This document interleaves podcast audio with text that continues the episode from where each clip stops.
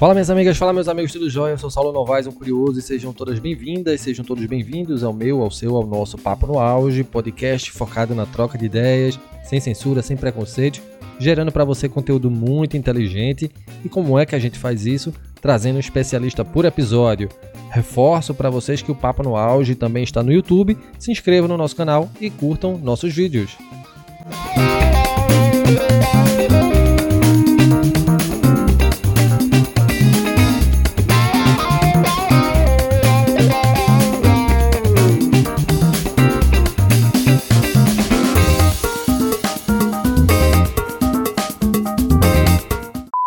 A questão ambiental está na pauta e não é de hoje.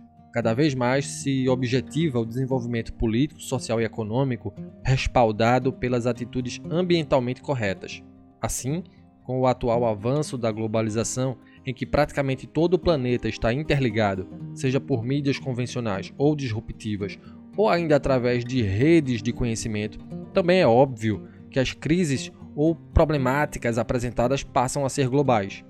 E alguns eventos se tornaram marco no debate acerca das questões ambientais. Vale frisar o Clube de Roma, 1968, que reuniu cientistas, economistas, empresários, intelectuais e alguns representantes governamentais para discutir alguns dos principais problemas ambientais. A Conferência de Estocolmo, de 1972, que foi o primeiro evento ambiental organizado pela ONU. A Rio 92, é, formação de princípios gerais aí com uma ampla discussão sobre o conceito de desenvolvimento sustentável, o Protocolo de Kyoto de 1997, que determinou a redução de 5% nas emissões de CO2, tomando como referência o ano de 1990 com validade até o ano de 2012, a Rio de 2012, que buscou discutir o conceito de economia verde para alcançar o desenvolvimento sustentável e a erradicação da pobreza, assim como o papel das instituições nesse processo. Assim, a necessidade de preservação dos recursos naturais se tornou uma preocupação mundial e nenhum país, nenhuma sociedade ou indivíduo tem o direito de fugir dessa responsabilidade. A despeito de toda essa discussão, os números são preocupantes. A destruição da floresta amazônica, por exemplo, segue o ritmo acelerado no Brasil. Dados de monitoramento por satélite divulgados em 2020 pelo Instituto Nacional de Pesquisas Espaciais, o INPE, mostram que a taxa de desmatamento na Amazônia aumentou 34% em comparação com o ano de 2019. É a segunda alta consecutiva nos primeiros dois anos de gestão do presidente Jair Bolsonaro. O tamanho da área derrubada equivale a seis vezes o tamanho do município de São Paulo. Quando partimos para as águas, os dados são impressionantes. Em pesquisa publicada na revista científica Nature Communications em 2020, nos 200 metros das águas superficiais do Oceano Atlântico, foram encontradas entre 11 e 21 milhões de toneladas de plástico, e esses 200 metros de águas superficiais correspondem só a 5,3% do volume de todo o Atlântico. No tocante à poluição do ar, um levantamento da Organização Mundial da Saúde feito em 2019 calcula que anualmente entre 7 e 8 milhões de pessoas morrem no mundo em decorrência da poluição do ar. E esse problema é tão nefasto que implica em outro grande problema. Diversos estudos internacionais mostram que as faixas mais sensíveis da população é, que sofrem com a poluição do ar são as crianças e os idosos, que hoje são classificados como categoria de risco em relação ao novo coronavírus. Pois é, a pauta ambiental é urgente, devemos nos preocupar em relação às mudanças climáticas, mas isso ainda não está incluído na agenda prioritária de alguns governos que insistem em postergar a pauta ambiental em função de outros interesses. Mas aqui no Papo no Auge não colocamos esta pauta para debaixo do tapete. Nesse sentido, convidamos a professora Jaqueline Silva Cavalcante. A professora Jaqueline é bióloga, formada pela Universidade Federal de, Rural de Pernambuco, possui mestrado, doutorado e pós-doutorado em oceanografia pela Universidade Federal de Pernambuco, tem experiência na área de contaminação biológica por metais pesados e contaminação de ambientes aquáticos por resíduos sólidos, é membro permanente do programa de pós-graduação em ecologia da Universidade Federal Rural de Pernambuco, onde ela atua na área de gestão integrada de ambientes aquáticos tropicais, além de ser professora associada da própria Universidade Federal Rural de Pernambuco, onde atuou também como coordenadora geral dos cursos de graduação da instituição. Uma convidada que tem certamente muita bagagem e seja bem-vinda, professora. Prazer enorme ter você aqui passando o seu conhecimento, sua experiência para gente. É, em que momento, professora, e aí as minhas primeiras perguntas, em que momento a biologia, as questões ambientais e a docência entraram na sua vida? Seja bem-vinda, professora Jaqueline. Olá, professor Saulo. Primeiramente, gostaria de agradecer o convite de estar participando desse episódio né, de Papo no Auge, que fala sobre as questões ambientais, algo que eu adoro, né, minha vida. E aí falar um pouquinho sobre ela, de como a biologia, essas questões e a docência entraram é, e começaram a fazer parte da minha vida. Então, eu posso dizer que a biologia ela entrou na minha vida em durante o ensino médio quando eu estava me preparando para decidir o que faria para o resto da minha vida. E foi engraçado que eu tive algumas inspirações, né? Alguns professores de biologia que viram a minha aptidão é, para a área por ter uma maior facilidade em compreender os ensinamentos que eles estavam me passando. E nessa época, o meu desejo era ser médica legista, né? Tra trabalhar com a questão é, dessas necrópsias, né, fazer dentro do, do necrotério mesmo, era um dos meus desejos enquanto, enquanto profissional, né, uma das minhas aspirações, e uma outra foi muito inspirada na novela O Clone, onde eu gostei muito da temática sobre a clonagem, né? E aí vinha a figura do biólogo representada pelo Dr. Albieri à época, que me causou uma grande inquietação em querer descobrir um pouco mais sobre a biologia. E aí eu decidi fazer o meu vestibular para biologia. E aí o que, que acontece? Como todo sonhador, você vai lá em busca no primeiro semestre de, de universidade do seu sonho e fui trabalhar né, com algumas experiências, pagar algumas disciplinas e tentar algum estágio é, nessa época e acabei percebendo que de fato a genética não era a minha praia. Ainda permaneci algum tempo no estágio, mas percebi que não era a minha onda. Então, o que, que aconteceu? Certo dia, passando pelos corredores das universidades, eu sempre muito atenta ao que estava se passando, né? já tinha internalizado que as oportunidades dentro das universidades elas acontecem nos murais e aí um desses murais tinha lá uma oferta de vaga de estágio é, na área de oceanografia geológica, lá na Universidade Federal de Pernambuco. E nessa época eu era graduanda é, de biologia na Universidade Federal Rural de Pernambuco e acabei me candidatando a essa vaga em outra universidade também federal, né? Porque aqui em Recife nós temos duas universidades federais que estão distantes, aqui distantes mais ou menos uns 10 quilômetros uma da outra. E aí eu fui à Universidade Federal de Pernambuco, no departamento de oceanografia, e comecei a estagiar na área é, de oceanografia geológica, onde eu trabalhei né, com um protozoário chamado foraminíferos, e esses foraminíferos eles são utilizados como bioindicadores é, e na ocasião, na minha pesquisa, eles eram utilizados para se avaliar a questão da prospecção, da possibilidade de prospecção de petróleo em águas profundas.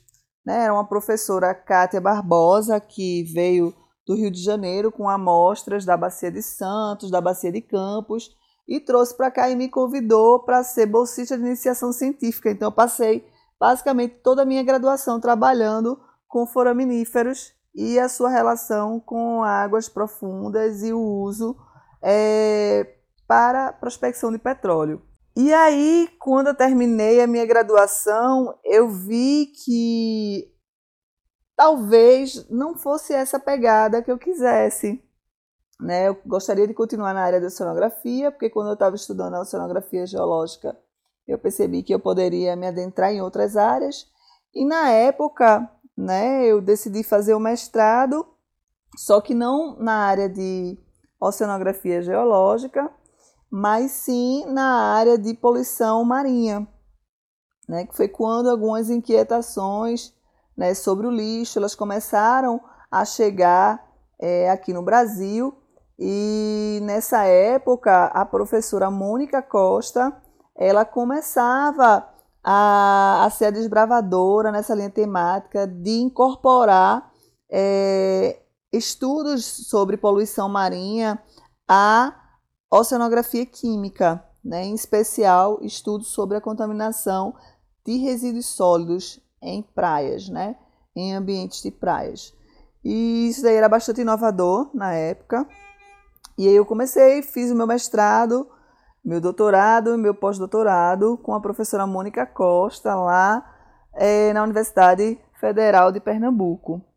A docência ela surge dentro do contexto das possibilidades, né? Eu ainda era estudante do terceiro período de biologia quando eu decidi que eu gostaria de ser uma docente de uma universidade federal, uma vez que dentro dessas instituições é onde acontece a ciência, a produção de conhecimento, é onde eu poderia trabalhar como pesquisadora na área. E foi assim que eu comecei a galgar, desde o terceiro período, né, o caminho para a docência acadêmica. E aí eu acho interessante citar isso, porque aí é aquele ouvinte que está se identificando um pouquinho, ou que se identifica com esse desejo de se tornar um professor acadêmico, é, ele sabe que tem um percurso, e aí eu já dou como sugestão é, se envolver com pesquisa, né, fazer trabalhos de iniciação científica, monitoria, tudo isso vai ajudar você a galgar é, esse caminho para a docência no ensino superior. Sem sombra de dúvida, professora, dicas valiosas aí e me permita aí fazer uma pergunta retórica, né? Por que, que a pauta ecológica, a pauta ambiental é, são tão relevantes e por que devemos nos preocupar com elas? Então, Saulo, gostei muito da pergunta. É, quando a gente fala das questões ambientais, a gente tem que pensar que essas questões elas influenciam diretamente a vida das pessoas. E aí eu vou trazer um, um exemplo simples como as mudanças climáticas. As mudanças climáticas é, no Nordeste do Brasil, e aí vou tentar trazer para a realidade aqui do estado, a gente fala muito em processos climáticos, né, de El Niño e Laninha, que são esses principais processos que afetam diretamente aqui o Nordeste do Brasil, em especial, vou falar da situação de Pernambuco. É, durante anos de El Ninho, é muito comum a gente sofrer aqui no estado com secas severas, principalmente no sertão do Pajeú, no sertão do Mochotó. E essas secas, né, esse aumento dessa temperatura faz com que haja é, uma diminuição dos corpos d'água, é, dos reservatórios de água nessas cidades, cidades mais interioranas, e aí traz essa escassez de alimento, essa escassez de água, né, e consequentemente afeta essa população local. Já em épocas de laninha, a gente tem a ocasião dessas chuvas é, e são chuvas que são atípicas porque elas costumam acontecer em épocas onde, é, apesar da gente não ter uma, uma sazonalidade bem marcada aqui no Nordeste, é, a gente tem períodos que são mais secos. E aí a gente tem, nesses períodos mais secos, a ocorrência de chuvas e chuvas com uma grande quantidade de precipitação. Né? Isso aí seria uma característica dessas mudanças climática, climáticas, um processo macro que vai diretamente afetar um processo micro, como por exemplo, tá? É como essas mudanças climáticas elas podem afetar a nossa vida, tá? É do ponto de vista econômico ou a economia local. E aí a gente tem que essa maior ou menor, né, quantidade de chuva, ela pode afetar a produção do alimento e essa produção do alimento ela vai influenciar numa maior ou numa menor safra e, consequentemente, a economia local ela será afetada, determinando pela demanda o valor que esse produto ou que esse alimento ele vai chegar ao consumidor final, ou seja, na nossa casa. Então, a gente ter essa perspectiva de que é, o entendimento dessa pauta ambiental ela está diretamente relacionada né, à economia, a questões da saúde, né, a questões é, de uma maneira como toda, né, que garante a, a qualidade de vida de uma população, ela é essencial é, para que todos os outros processos ocorram em equilíbrio e, consequentemente, a gente assegure uma maior qualidade de vida para a população devido a essa interligação. Muito bom, professora, isso que você fala, né? Em cima disso, é, a minha pergunta, né? Foram criados aí os Objetivos de Desenvolvimento Sustentável, os ODS, que fazem parte de uma agenda global com 17 objetivos e 169 metas visando a construção de um mundo mais justo, próspero, sustentável, igualitário, até 2030, ou seja, a construção de uma trajetória mundial com equilíbrio ambiental e social. Dentre esses objetivos estão a conservação e promoção do uso sustentável dos oceanos, dos mares e dos recursos marinhos, o combate à mudança do clima e seus impactos, energias renováveis, alimentação sustentável, proteção à biodiversidade e desenvolvimento urbano. Pergunto, professora, como equacionar o zelo ecológico com os anseios de tantos agentes que trazem, não raro, interesses que fogem às questões ambientais? Então, Saulo, para responder essa tua pergunta, eu começo com uma reflexão sobre a palavra zelo. Né? Você falou zelo ecológico, e quando a gente pensa assim, em zelo ecológico, né, dessa definição da etimologia da palavra, ela vem da questão do grande cuidado e da preocupação que se dedica a algo. No caso, seria esse algo seria o meio ambiente. Né? E também tem uma outra definição, né? se qualquer pessoa pegar lá, colocar no Google, ela vai ver que tem uma definição que é a forte disposição, o empenho aplicado na realização de algo, de alguma tarefa em prol do meio ambiente. Então, apesar da gente ter essas agendas, né, como você bem citou no início do episódio, né, o protocolo de Kyoto, a Rio 92, né, todos esses eventos eles foram marcantes para questões das discussões da pauta, das pautas ambientais. No entanto, o que a gente vê é mera cordialidade é, entre as figuras políticas numa visão ambiental, mas que dentro de alguns países em especial, é, elas não são factíveis. Elas acabam sendo é, apenas um protocolo que não é seguido e também não é, é colocado em prática. E isso também não é diferente aqui no Brasil, principalmente nos últimos anos, onde a gente vê uma certa é, aversão ou resistência a trazer essa pauta ambiental com uma maior seriedade, principalmente pelo nosso chefe de Estado. Né? E isso daí é, é muito preocupante, porque o chefe de Estado ele é a figura máxima que representa a ideologia, é, a cultura, é a, a, é a figura que representa o país. E aí o que a gente vê hoje é uma negação daquilo que tinha sido construído até um tempo atrás e, consequentemente, isso faz com que haja uma quebra nesse zelo é, pela, pela, pela biodiversidade.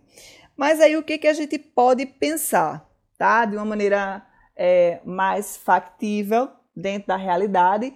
Primeiro é a gente desmistificar esse paradigma de que quem é a favor do meio ambiente é contra o desenvolvimento econômico.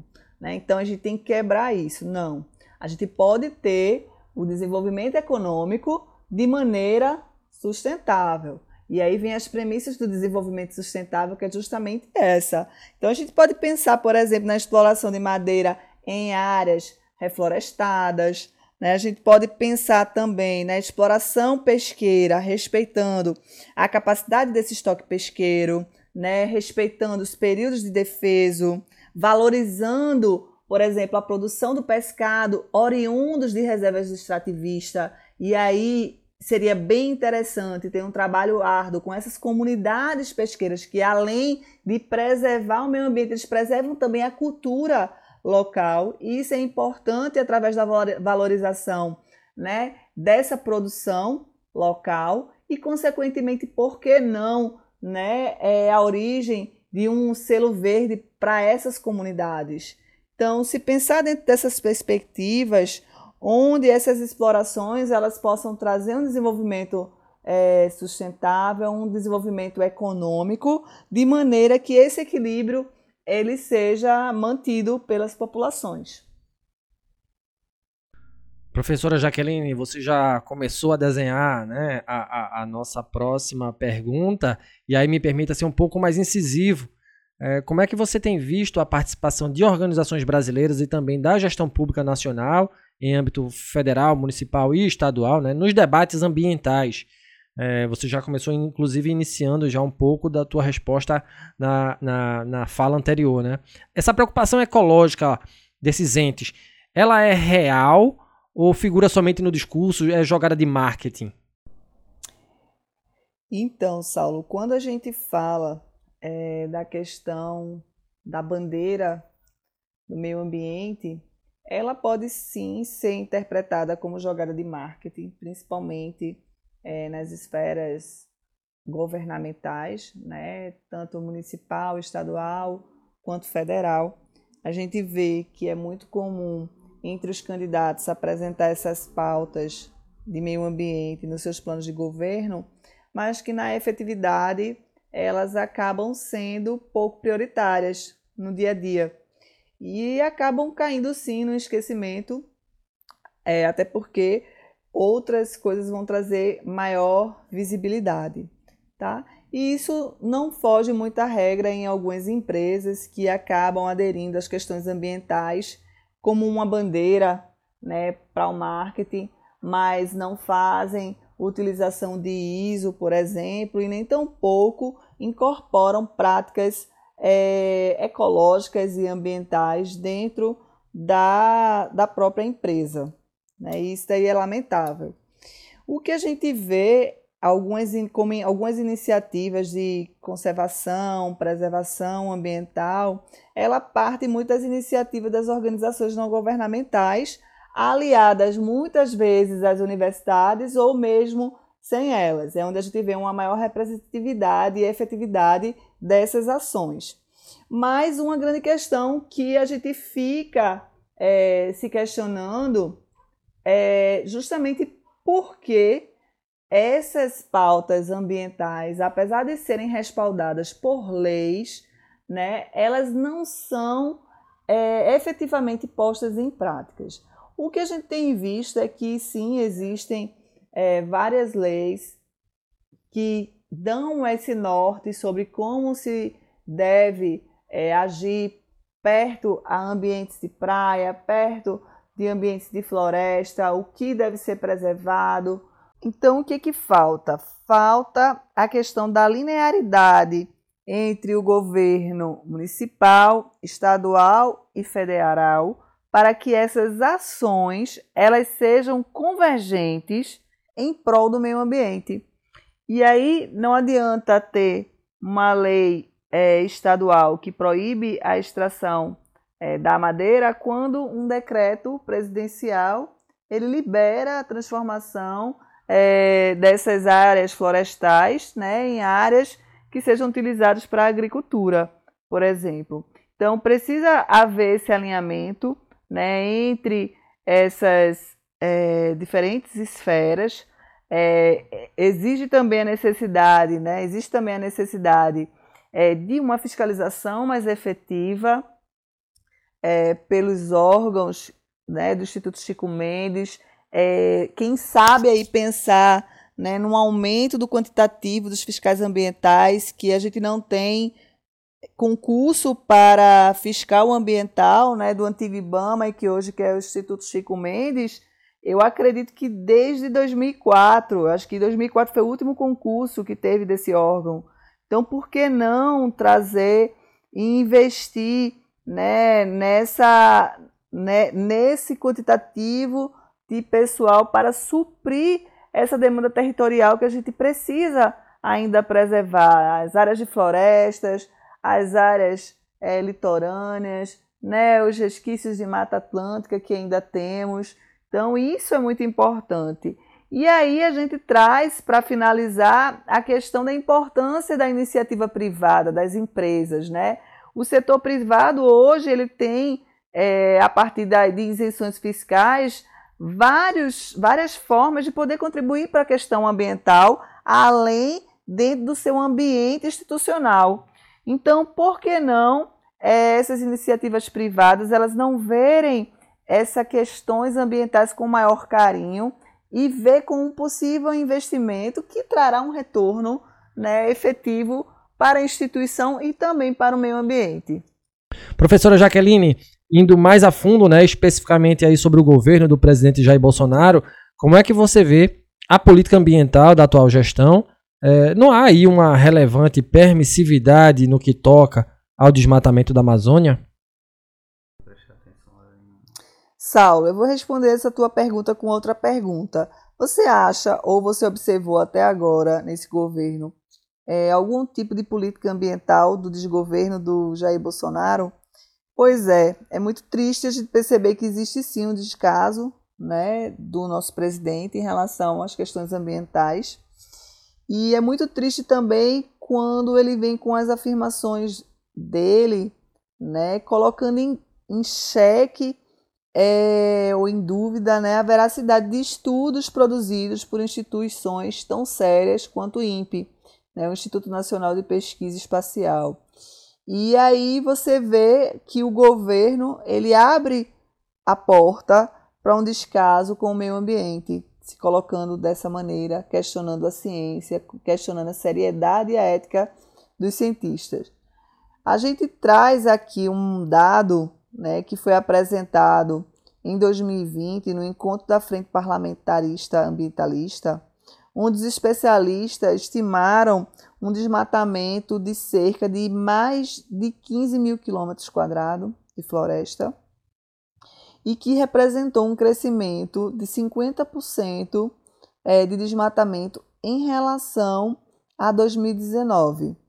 Ou seja, a gente vê de fato um descaso é, com o meio ambiente. E essa floresta está sendo desmatada para quê? Né? Como a gente bem sabe, é para dar espaço para a agroindústria. Né? O agro é pop, agro é tudo. E existe a importância, sim, da, da agricultura, existe, sim, a importância da pecuária dentro é, do nosso desenvolvimento, né? dentro do desenvolvimento econômico, é importante. No entanto, como a gente falou, né, existem as consequências, tudo está interligado, e aí é que, que, que a coisa pega, né, que começa a pegar é, essa questão do posicionamento do chefe de Estado em relação à seriedade de preservar áreas como a floresta amazônica. Sobre consumo, professora Jaqueline, e os impactos ambientais, né? Que ações tomar para que a lógica consumista não diminua ainda mais os recursos naturais? Saulo, você trouxe aí uma questão bem complexa de se responder, porque nós somos uma sociedade bastante consumista. E aí, quando a gente fala é, das questões ambientais, a gente fala de uma mudança de paradigma nesse consumismo. Né? E essa mudança de paradigma ela é muito difícil porque a nossa sociedade ela é ensinada a consumir que esse consumo ela reflete a questão de status sociais, de poder aquisitivo, de, do poder em si. Né? E a gente sabe que o poder ele é algo é, muito importante e que ele está presente nas diferentes esferas e nas formas como você se relaciona com o outro. Então, eu acho que isso daí seria já uma primeira reflexão quando a gente fala é, nessa questão do consumismo, na questão de mudanças de hábitos, na questão da preocupação com o meio ambiente, é a gente começar a refletir nosso modelo de consumo, tá? Mas é, vamos pensar em algumas dicas que sejam efetivas, de fato, para a preservação do meio ambiente. Lembrando que essa mudança ela pode começar na sua casa, né, com pequenas ações que podem preservar é, e podem ajudar é, nesse processo da conservação e da preservação ambiental. Então, a primeira coisa que a gente deve pensar é a questão do uso do plástico, né? Desde a revolução industrial, a gente vem com o plástico trazendo, sendo cada vez mais presente dentro da vida é, em sociedade por causa da sua facilidade em ser facilmente limpo, ser descartado. Mas aí a gente tentar é, começar a refletir em eliminar o uso de plástico né, do nosso dia a dia. É claro que eu não vou ser vir aqui com um discurso tópico de tirar extremamente o plástico de tudo na nossa vida, mas aquilo que é possível, por que não? E aí a gente vem né, sobre é, uma reflexão do uso das, das sacolas ecológicas, né, da eliminação de sacolas plásticas quando se vai às compras, de também tentar utilizar é, garrafinhas de água, né, reciclar, por exemplo, né, vidro, alumínio, quando possível, plástico e alguns papéis. É interessante também lembrar a questão do plástico hoje, ele representa um dano ambiental muito grande, principalmente para a biodiversidade. Então, tem alguns municípios, por exemplo, né, diante da polêmica do uso do canudinho, proibiram e eliminaram de fato o canudinho. Outros já trouxeram a perspectiva de um canudinho feito né, de papel que pode ser biodegradável. Então, a gente vê que as preocupações ambientais e a repercussão disso que dá diretamente na mídia e no envolvimento e engajamento né, da sociedade, dentro dessa sociedade em rede, ela traz reflexos também positivos dentro do ambiente real, né, dentro do ambiente físico. E aí, essa mudança, por exemplo, de um canudinho para uma produção de um canudinho de um canudinho plástico para um canudinho é, que possa ser fotodegradado né, de uma maneira mais rápida e que não atinja, por exemplo, a tartaruga marinha, ela já mostra uma perspectiva é, de melhorias e de preocupação da sociedade com o meio ambiente. Né? A utilização de canudos é, que sejam feitos de alumínio e que aí possam ser levados para todos os lugares e incorporados. Uma outra coisa que a gente também pode, pode pensar, né, dentro de algumas, algumas mudanças dentro da nossa casa que podem contribuir para um meio ambiente mais eficaz.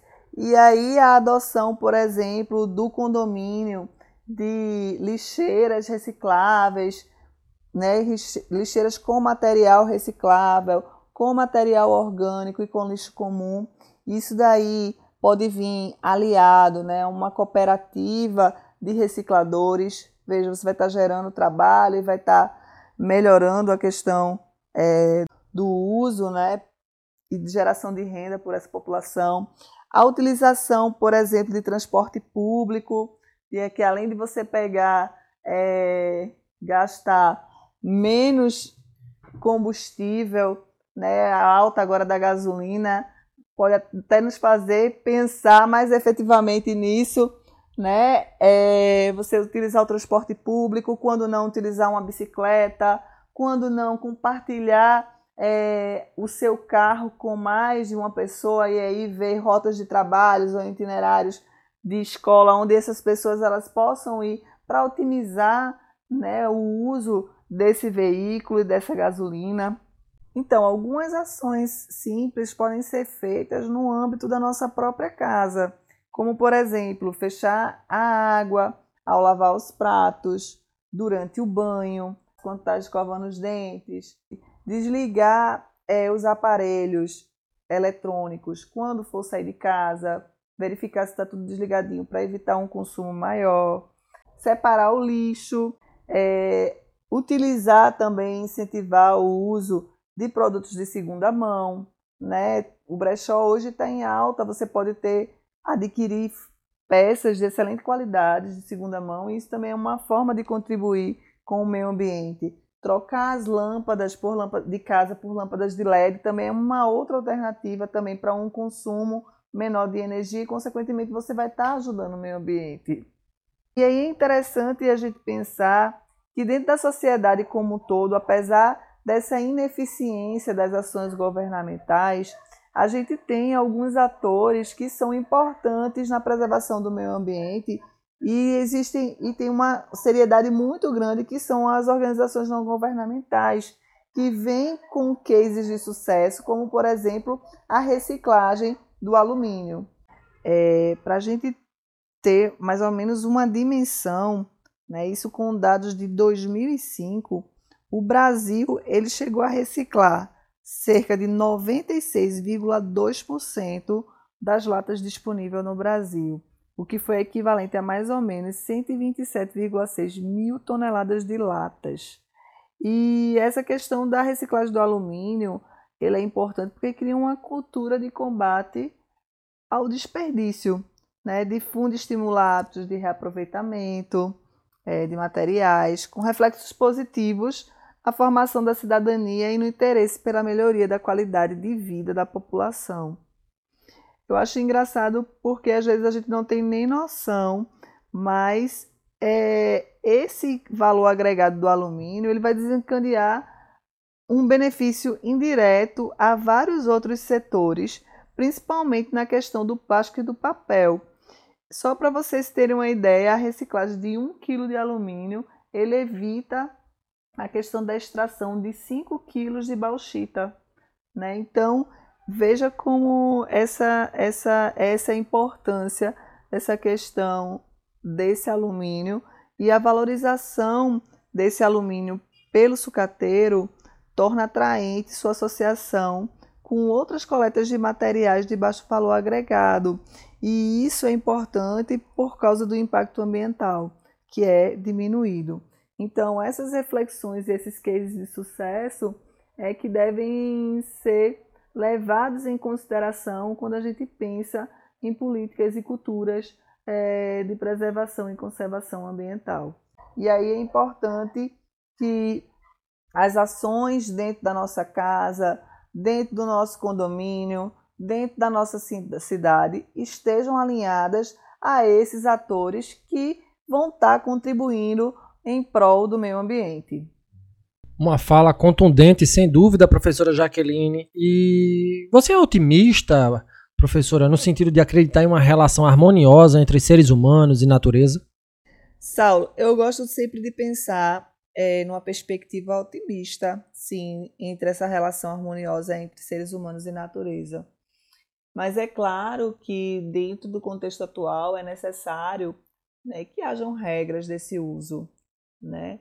É, por exemplo, podemos citar, dentro de reservas extrativistas, por exemplo, a reserva extrativista de Acaú Goiana, onde eu fiz o meu doutorado, é, a gente vê que existe entre as comunidades tradicionais essa preocupação com a natureza, com o meio ambiente. Por quê? Porque eles entendem a importância é, desse espaço que é público, né? esse espaço que vai estar tá, é, provendo eles de alguma maneira para suas necessidades básicas é, de preservação.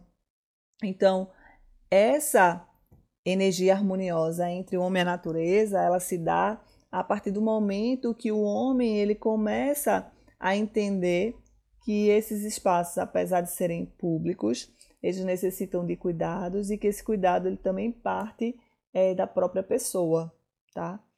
E não só das esferas governamentais. E aí a gente pode até trazer é, alguns exemplos que são básicos nessa relação harmoniosa entre o homem e, e a natureza. Você muitas vezes vai à praia, que é um espaço público, é um espaço aberto, é, chega lá, consome, gera lixo e esses resíduos você acaba deixando lá na praia porque você entende que quem é responsável por aquela limpeza vai ser o barraqueiro que te ofereceu é, os produtos que você consumiu, o ambulante que passou por ali e te ofereceu alguma coisa que você consumiu, né? Ou então que vai ser o município que é responsável pela praia e tem, e tem que ter é, essa responsabilidade de manter um gari lá limpando para a praia ficar limpa. Mas você nunca se percebe também como responsável por esse processo de limpeza. Porque você poderia simplesmente gerou o lixo, pegar, tá com a sua sacolinha, recolher tudo e tirar desse ambiente de praia. Mas o que, que acontece? Acontece que todo mundo sai colocando é, a responsabilidade né, para o outro e acaba que nossas praias elas ficam contaminadas né, por, por resíduos sólidos. E isso daí é uma pequena, uma pequena reflexão que poderia ser ajustado se é, houvesse uma maior organização desse comércio na orla, se o plástico ele fosse proibido de ser é, comercializado ou consumido dentro das áreas de praias, se houvesse uma maior sensibilização é, desses atores sociais, né, de como você é, está dentro desses ambientes naturais, como você deve é, interagir com ele. Essa sensibilização a longo prazo poderia entrar dentro de um processo de, de educação né, ambiental, que é responsável porque seria é, internalizado. Tá? É, e isso daí são ações que estariam comulgando, né, estariam é, propiciando essa harmonia dessa relação entre homem e a natureza, que eu acho que seria um grande passo é, para o futuro. Tendo dito tudo isso, eu volto a afirmar que sou sim é, otimista em relação à construção dessa relação harmoniosa entre o homem e a natureza, uma vez que a gente vê é, cada vez mais a busca, né, principalmente nos grandes centros urbanos, por espaços verdes, da população e das famílias valorizarem esses espaços, esses momentos, por quererem estar em contato com a natureza, mesmo dentro de um ambiente urbano. Então, se o homem é capaz de identificar essa necessidade de contato com a natureza, ele é sim capaz de valorizar e de tentar, numa perspectiva harmônica, cuidar desses ambientes. Então, é, assim, a gente espera que o ser humano ele seja capaz de encontrar o equilíbrio né, entre o crescimento é, econômico e o desenvolvimento sustentável, a fim de assegurar essas áreas verdes, essa, esses espaços públicos, é, essas florestas, esses mares para as futuras gerações. É isso que, na minha concepção otimista, eu espero ver e assegurar para os meus netos, né, para os meus filhos, para os meus netos, para os netos dos meus netos. E é isso. Sensacional, professor. E aí a gente já vai se encaminhando para o fim da nossa conversa aqui hoje. E o que é que falta para que haja uma massificação da educação ambiental, sobretudo na educação de crianças e jovens, futuros promotores de uma consciência ecológica mais efetiva, professora Jaqueline? Saulo, eu não gosto muito da palavra massificação, né? Massificação é, envolve muita gente. Quando a gente fala da questão ambiental, da educação ambiental, e a gente fala na perspectiva educacional, a gente mostra, né, tudo tende para uma mudança cultural, porque a educação ela é feita de costumes e valores.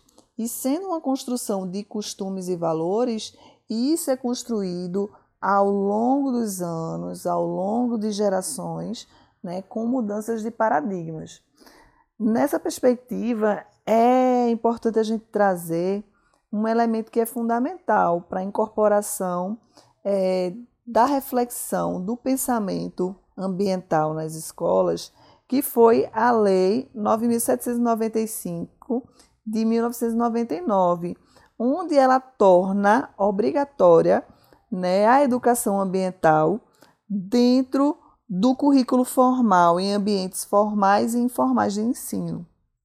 O que é interessante é que, apesar de ter sido incorporada em 1999, é, a gente vê que a educação ambiental é trabalhada nas escolas muito na perspectiva de eixos transversais ou de eixos norteadores ou integradores. Né? E isso faz com que haja uma diluição dessa perspectiva, é, dessa necessidade ambiental, ou muitas vezes não existe essa interligação entre os conteúdos ambientais e conteúdos é, essenciais para é, o entendimento da criança sobre o, o, o, mais complexo, né? como, por exemplo, esse meio ambiente, essas decisões ambientais elas vão efetivamente estar tá influenciando é, nas questões econômicas do país, por exemplo. Né? E isso é essencial, essa integração, essa incorporação de valores, essa mudança também de valores e de paradigmas. Tá? Então, eu acredito que isso é a longo prazo e é algo que está sendo construído, sim, desde 1999, mesmo que de maneira incipiente, mas a gente vê uma mudança é, de questionamentos e até mesmo de atitudes né, dos estudantes que foram formados a partir da década do final da década de, de, de 90. Então, eu acho que isso é, é importante ressaltar. Eu acredito nessa mudança de paradigma a longo prazo por, por ver nisso uma mudança cultural da população. Bom, e chegamos ao fim deste episódio do Papo no Auge. Hoje conversamos com a bióloga, professora da Universidade Federal Rural de Pernambuco, pós-doutora em Oceanografia pela Universidade Federal de Pernambuco, Jaqueline Silva Cavalcante. Professora, gratidão demais por sua participação, por sua partilha, por sua generosidade em propagar conhecimento por estas ondas sonoras. Como forma de incentivar a leitura, professora, você poderia indicar livros que abordem as questões levantadas aqui ou dar outras indicações de leituras? Gente, eu vou me despedindo aqui para vocês, deixando um abraço caloroso aqui do Nordeste de Pernambuco, o Oxe, Oxente, Vixe Maria, e dizer que foi muito bom estar com você, Saulo, discutindo um pouco sobre essas questões ambientais. E como sugestão de livro, eu sugiro Economia do Meio Ambiente, um clássico perfeito para vocês entenderem um pouquinho mais sobre o que a gente discutiu aqui, essa interligação do meio ambiente e a economia. E é interessante também uma outra forma de, de vocês aprenderem, começarem a refletir é, sobre o que a gente falou e sobre outras questões ambientais. São dois filmes que eu acho clássicos, né, para quem gosta, né, e que me fizeram me apaixonar ainda mais sobre a temática, que é justamente o, o Erin Brockovich, onde a Julia Roberts ela é, descobre uma, um problema com a água e como essa água ela começa a contaminar, ela é contaminada e ela começa a causar doenças é, em uma comunidade que vive em torno de uma indústria.